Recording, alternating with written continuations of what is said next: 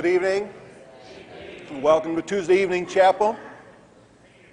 Winter's coming, aren't you glad? Just making sure that you're glad.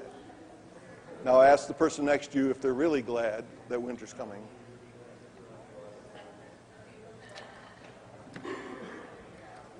We are attaining to the whole measure of the fullness of Christ, and we're going to keep doing that until we get there. All right? All in favor, say aye. Uh, Dr. Matson is going to uh, lead us in uh, consideration of the word this evening. Aren't you glad he's here? Would you just tell him thank you for being here?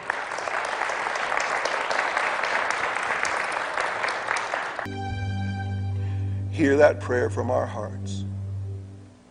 Our lives, our hope, our strength, all that we have is in you. We confess it, we admit it, we declare it because it's so. Thank you for receiving what we offer to you. Thank you for um, making it possible for us to do so. And now we ask that you would help us hear what it is that you have for us to hear. And that you would help us be the people that you've called us to be.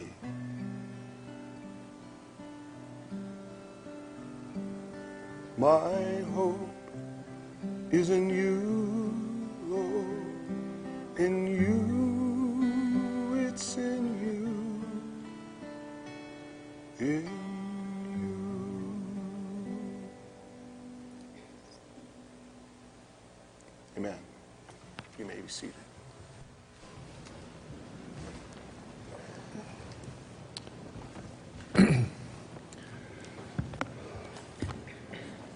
Well, it's great to see you all here. Uh, Heidi, I'm glad you walked in. I, I notice unusual things. And until Heidi walked in, there was no female sitting in this section at all. And I thought we had done, you know, something uh, to cause some sort of discrimination or something, but Heidi came and saved the day, so we're all right. I've got a couple of uh, brief announcements. I know we don't give announcements in chapel, but I've just got a couple of brief ones that you can just not listen to if you don't want announcements in chapel. Um, I do apologize for any of you who showed up expecting food tonight. That simply means you didn't read the uh, communicator. Uh, food is tomorrow night. And uh, so you can come join us tomorrow evening. But here's the really important announcement tonight is a very important night. When you walk out of class tonight, after chapel's over, after you've gone back to class, after the class is finished, you will be halfway through this semester. Yeah, really. We've had five weeks and two days, and there are two days and five weeks left to go. Aren't you glad I brought that to your attention because you hoped it was only about three weeks till the end of the term, except for the fact you're not quite ready for the end of the term yet, are you? How many of you have all of those exegeticals done? Dr. Powers does, that's good. Enola does, she graduated uh, a couple of years ago, so that counts, I suppose. This is a time when, uh, when things get sometimes a little hectic, a little harried. And I don't mean that your hair grows. This is just, this is the winter term. And, and uh, this is the time when it takes every ounce of energy that you have to make it for some reason. Uh, before I, I left my office just a few minutes ago, I, I happened to glance up at the wall, and, and I have, uh, some of you may have noticed, it does look out of place, it looks unkempt, but my office is usually a mess anyway. Uh, over on the wall, kind of behind the bookcase, I really tried to hide it, but it just didn't quite work. Uh, were some, are, are some sheets of paper from a flip chart that the ASG did in one of uh, our uh, retreats last summer. And, and my eye fell on, well, the sheet that's in front are some of the things that ASG was hoping to do this year. And, and my, my eye fell on one line that said, cultivate an environment of perseverance. Uh, how many of you right now feel like uh, you could use a little perseverance to make it to the end because you're only halfway through? Well, I've come to hopefully give you some encouragement tonight. I don't know if you noticed the, the title of the message this evening or not, but uh, what I asked Chaplain Like to put on the, the information sheets the title is simply this Mastering That Which We Cannot Master. Now, there's some of you who may feel about this time of the term that that applies to some of your schoolwork. You're being asked to master that which you cannot master. Uh, you're about to give up. It's just not going, oh, yes, it will work, but I, I think all of you know that and this is going to cost me. You all know that I have a student that lives in my house with me.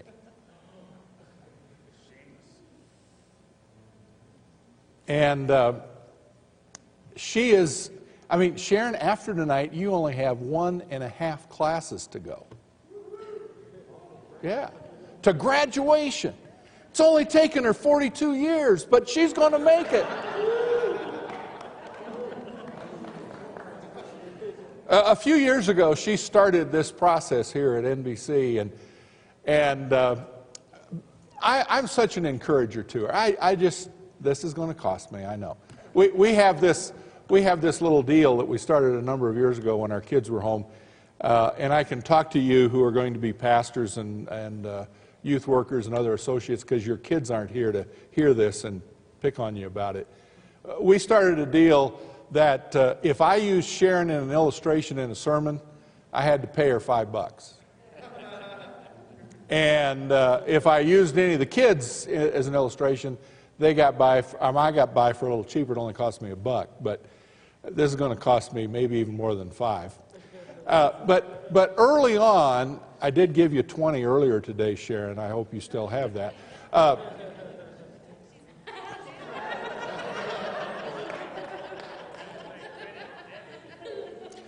Early on in this process, when Sharon was uh, beginning her sojourn as a student at Nazarene Bible College, uh, there would come times when I was heading off to bed and she was heading off to the computer.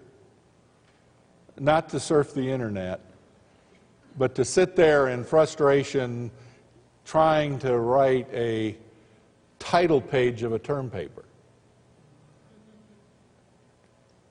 And, and being the encourager that I was, I, I can't tell you how many nights, about 2 o'clock in the morning, I would get up and I would walk out to the loft where she was sitting in front of her computer, sometimes with tears streaming down her face and a blank screen still in front of her.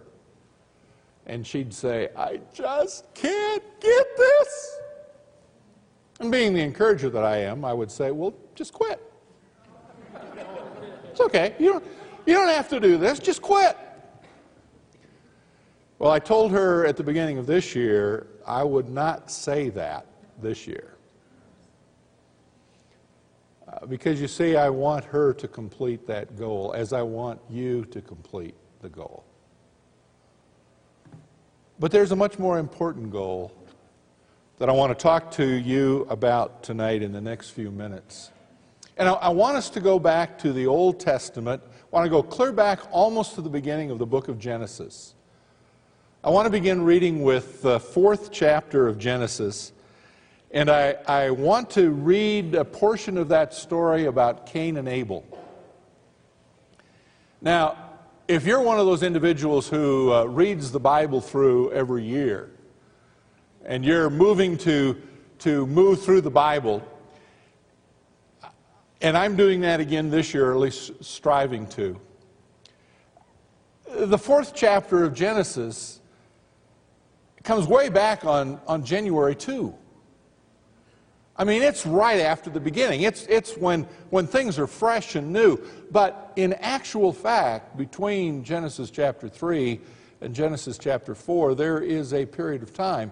There is that time in which Cain and Abel are born, in which they grow up, and which they become adults, and they're, they're occupying the time that God has given them. And you know the story, and I won't read it all to you, but I, I want to read beginning with the last part of uh, verse 5. Uh, this regard, relates to the offerings that they had offered. So Cain was very angry and his face was downcast. The Lord said to Cain, Why are you angry? Why is your face downcast? If you do what is right, will you not be accepted? If you do not do what is right, sin is crouching at your door. It desires to have you, but you must master it. I want to talk to you tonight about mastering sin. Way back, almost at the very beginning, in the first several years of the history of mankind, sin entered the Garden of Eden. Mankind fell. And early on, as early as Acts, or excuse me, yeah, as early as Acts, right. As early as Genesis chapter 4. Thank you for laughing at me. I knew when you applauded at the beginning, it was only a matter of time. Way back at the beginning, in Genesis chapter 4, we begin to already see the story of the effects of sin early in the history of mankind. Chapter 4 is so near to the beginning that, that we don't realize the full impact of time and the growing effects of sin. I want to remind us tonight that sin cannot be isolated nor ignored easily. The effects of Adam and Eve's fall seems to gain momentum as we begin to read through the pages of Scripture. And, and sin becomes increasingly more devastating. Till we get to this story I, I just want to stop to encourage some of you. Because I, I know that the effects of sin over time does get progressively worse from generation to generation. And there are some of you who sit here tonight in this chapel who are the res- not the result of, but in your life there are the results of sins of generations in your family. And you sometimes bear the effects of that in your life and in, in the way you live and in the way you face life. But the good news is that that can stop here. That can stop with you. The reality of the gospel of Jesus Christ is that we can live above sin. What was Cain's problem? Why did he look angry and cast down? It was not that he brought a bad gift, it was that he felt his gift had to be best. In fact, you could almost say that, uh, that Cain had to be number one. Mine's better than yours. None of us here would ever succumb to that, I'm sure. But as, as God talks to him, God gives to him a warning sin is crouching at the door. A caution sin desires to have you, and some good advice. You must master it. But I suggest to you that the history of mankind from Cain to Christ shows us how difficult it is to master sin. You could pick out multiple stories in the Old Testament. We could talk about Noah's day. We could talk about Noah himself. Even after being blessed of God, Noah found himself in a drunken stupor one night. We talk about Moses, chosen by God to lead the people of Israel out of bondage, and yet, when faced with the reality of the sin of the people and his brother leading them, he in anger throws down the law of God and breaks it. King Saul, standing head and shoulders above the rest of the crowd, and yet we see him in his final days pitiful, miserable, rejected by man and rejected by God. We can talk of David, the kings of the divided kingdom, Isaiah and the people that he spoke to, Jeremiah and the frustrations that he faced, and the minor prophets and their message all give evidence to the fact that the good advice of God, sin must be mastered, was not being followed. And yet, God commands that we be holy individuals. That we be individuals who live lives of holy character and righteousness. God repeatedly told his followers in the Old Testament, Be holy. And over and over again, the call of God rings within mankind. Sin desires to have you, but you must master it. The expectation is clear all throughout the pages of the Old Testament and into the New. God tells us that He wants men and women to be men and women of Christian character.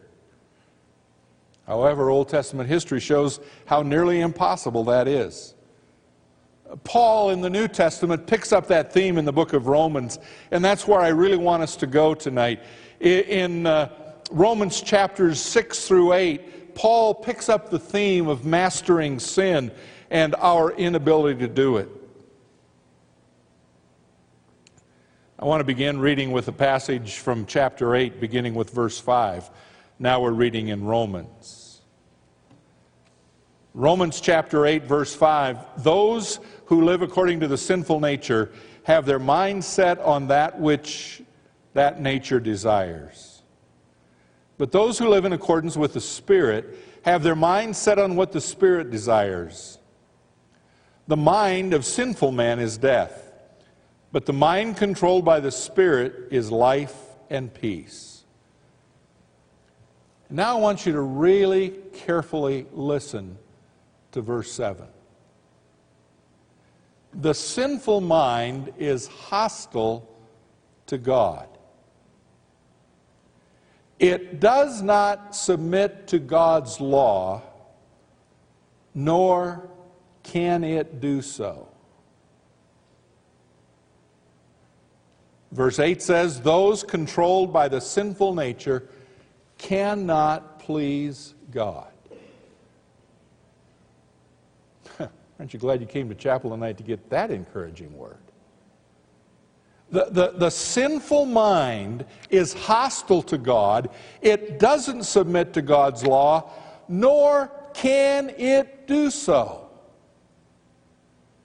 Way back in the Old Testament, God said to Cain, You must master sin. And, and we come down to the pages of Romans, and Paul says, That's impossible. It just cannot be done.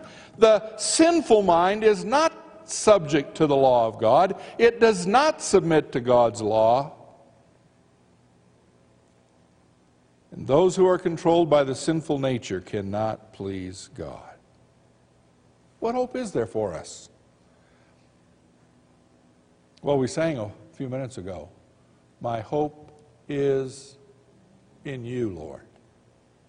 My strength is in you, Lord. Our hope is not in our own mastery over that which we cannot master. Our hope is in yielding our entire beings to God so that we will live as verse 9 of Romans 8 says. You, however, are controlled not by the sinful nature, but by the Spirit, if the Spirit of God lives in you. This is the key to living the way God tells us to live. The key is to be controlled by the Spirit of God living in us. God demands that we master sin.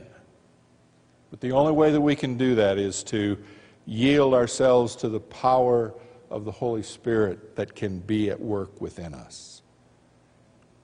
In a somewhat now ancient book by Dr. Donald Metz entitled Studies in Biblical Holiness, Metz says, quote, in the Bible, there is no tension between theory and practice, between principles of conduct and the expression of these principles in life. Acceptable conduct in the kingdom is the outgrowth of holy character, which in turn is a result of an inner renovation coming from the presence of the Holy Spirit. As the expression of the holy character, this inner revolution includes purified intention, spiritual motivation, self discipline, dedicated affection, open allegiance, generous allowance, and absolute commitment.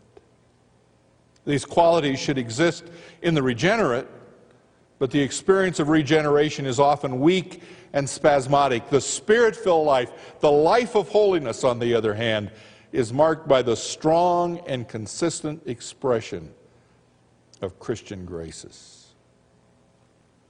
I like, that's the end of the quote. I like Metz's statement this inner revolution.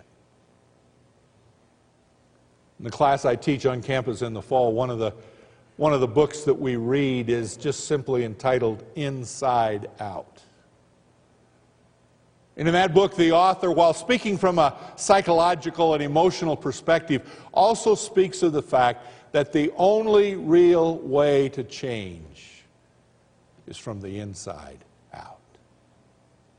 The only way that you and I will ever master that which cannot be mastered is to allow the Holy Spirit full and complete control. Yielding completely to God and living by the power of the Holy Spirit within us is the way to master sin that crouches at the door seeking to have us. As we are now halfway through this long term, I want to issue to you tonight again a call. Really, the only way we'll make it through is by yielding completely to God. Let the Holy Spirit live and rule in your lives. Our Heavenly Father, we pray that you would enable us to go in the power of your Holy Spirit, which will allow us to master that which cannot be mastered. By your grace and power alone we pray. In Jesus' name.